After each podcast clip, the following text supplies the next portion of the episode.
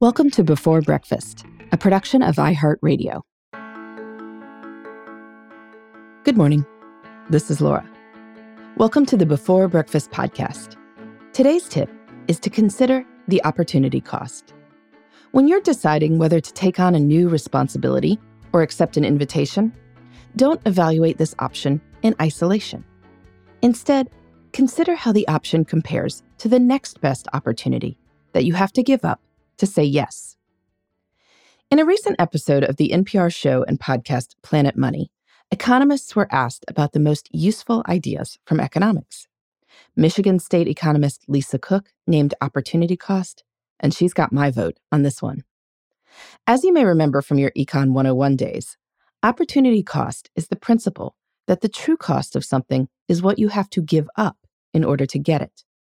In other words, that new car you're considering doesn't just cost $30,000. Its opportunity cost might be the kitchen renovation that you don't have $30,000 for if you buy the car. Or maybe you're in a job where, in normal times, you can pick up extra shifts.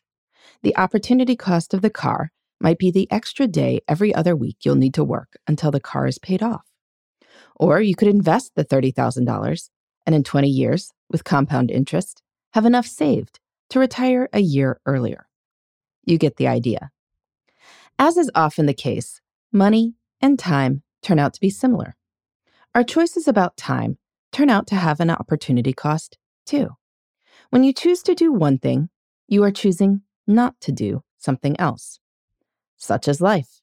There are no freebies, but you want to make sure that your choice is both conscious and wise. The key realization here is that when you choose to fill your time with something the alternative is not nothing. It's doing whatever else you could have done in the same amount of time. So if it takes you three hours to make the elaborate dessert you saw on Pinterest, the opportunity cost might be reading most of that new novel that you keep meaning to pick up. Both could occupy the same block of leisure time. Or maybe your team has set up a recurring meeting at 9 a.m. on Tuesdays. The opportunity cost might be the other work people could have done at that time, such as powering through big projects without interruption when people's minds tend to be fresh. Or, in normal times, meeting clients for breakfast. So, is the dessert or the recurring meeting worth it? It's entirely possible that the answer is yes. But the issue is that people often decide to take on activities based on whether they're free, not whether these activities are the best use of time. When someone asks to meet on Tuesday at 9 a.m., you look at your calendar, see that it's open, and say yes. You don't consider that maybe, come Tuesday, your biggest client will be asking for a proposal by noon, or that at 8:55 a.m. on Tuesday, your cousin will want to FaceTime because after a month of quarantining with his significant other, they've decided to get engaged and want to share the celebratory news with you. Now, of course, neither of these new developments may be likely, but you don't know that.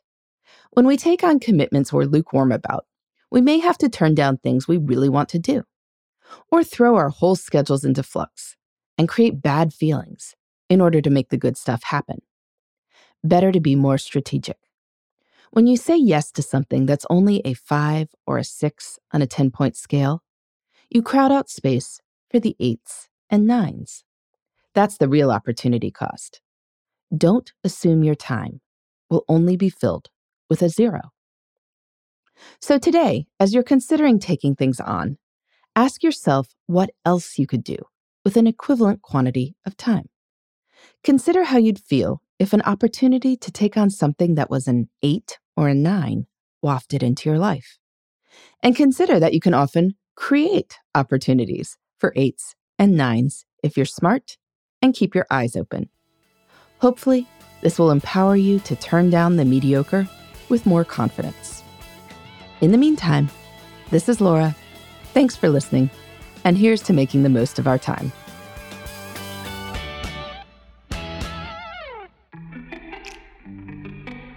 Hey, everybody. I'd love to hear from you. You can send me your tips, your questions, or anything else. Just connect with me on Twitter, Facebook, and Instagram at Before Breakfast Pod. That's B E, the number four, then breakfast, P O D. You can also shoot me an email at beforebreakfastpodcast at iheartmedia.com. That before breakfast is spelled out with all the letters. Thanks so much. I look forward to staying in touch.